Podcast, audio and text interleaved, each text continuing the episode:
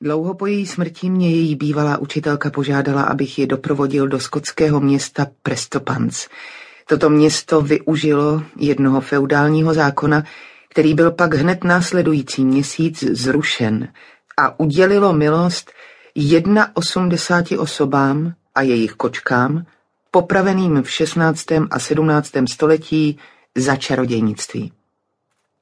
Oficiální mluvčí barona z Preston Grange a Dolphinstoneu prohlásil, že většina osob byla odsouzena bez konkrétních důkazů, pouze na základě výpovědí svědků obžaloby, kteří tvrdili, že vycítili přítomnost zlých duchů. Nemá smysl znovu připomínat všechny výstřelky inkvizice s jejich mučírnami a hranicemi, jež plály nenávistí a pomstou. Cestou mi však Eda několikrát opakovala, že ji na tom zarazilo něco, co nemohla připustit.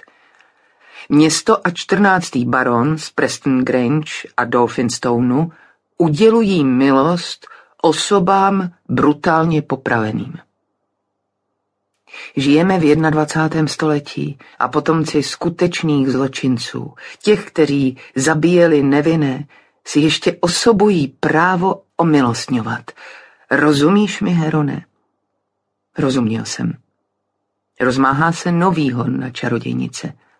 Zbraní tentokrát není rozžhavené železo, nýbrž ironie nebo represe. Na každého, kdo náhodou odhalí svou vlohu a o své schopnosti se odváží mluvit, se většinou pohlíží s nedůvěrou. A obvykle manžel, manželka, otec, syn nebo kdokoliv jiný, místo aby na to byli pyšní, mu nakonec zakazují cokoliv o tom říkat v obavě, že se rodina zesměšní. Než jsem poznal Aténu, považoval jsem to jen za nečestný způsob, jak zneužívat zoufalství lidské bytosti. Moje cesta do Transylvánie, jejímž účelem bylo natočit dokumentární film o upírech, měla rovněž ukázat, jak snadno se nechají lidé oklamat. Určité pověry, přestože vypadají nesmyslně, se trvávají v lidském imaginárnu a nakonec jich využívají osoby bez jakýchkoliv skrupulí. Když jsem navštívil Drákulův hrad, rekonstruovaný jen proto, aby měli turisté pocit, že jsou na nějakém výjimečném místě, přišel za mnou jakýsi vládní činitel. Naznačoval, že dostanu skutečně cený dar, jak se vyjádřil, pokud bude film promítán v BBC. Podle tohoto učitele jsem napomáhal šířit význam onoho mýtu, což si zasloužilo štědrou odměnu. Jeden z průvodců řekl, že počet návštěvníků každým rokem vzrůstá a že jakákoliv zmínka o tomto místě bude pozitivní, i když se v ní bude tvrdit, že hrad není původní, že Vlad Drakula byl historickou postavou bez jakéhokoliv vztahu k tomuto mýtu a že to vše není víc než třeštění jednoho Ira. Poznámka redaktora míněn Brem Stoker, který ten kraj nikdy nenavštívil. Právě v té chvíli jsem pochopil, že i když podám fakta naprosto přesně, nedobrovolně budu napomáhat lži.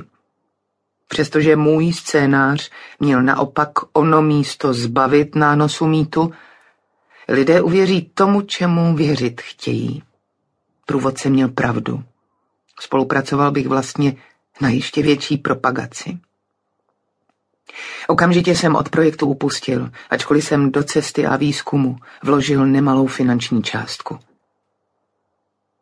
Cesta do Transylvánie však nakonec hluboce ovlivnila můj život. Poznal jsem Aténu, když tam hledala svou matku. Osud, ten tajemný neúprosný osud nás postavil tváří v tvář v obyčejné hale ještě obyčejnějšího hotelu – Stal jsem se svědkem jejího prvního rozhovoru s Deidrou, nebo Edou, jak chce být nazývána. Přihlížel jsem málem jako divák marnému boji, jež svádělo mé srdce s přitažlivostí ženy, která nepatřila k mému světu. Radoval jsem se, když rozum prohrál a mou jedinou alternativou bylo odevzdat se, přiznat si, že jsem se zamiloval. A tato láska mi umožnila vidět rituály, jejíž existenci jsem si nedovedl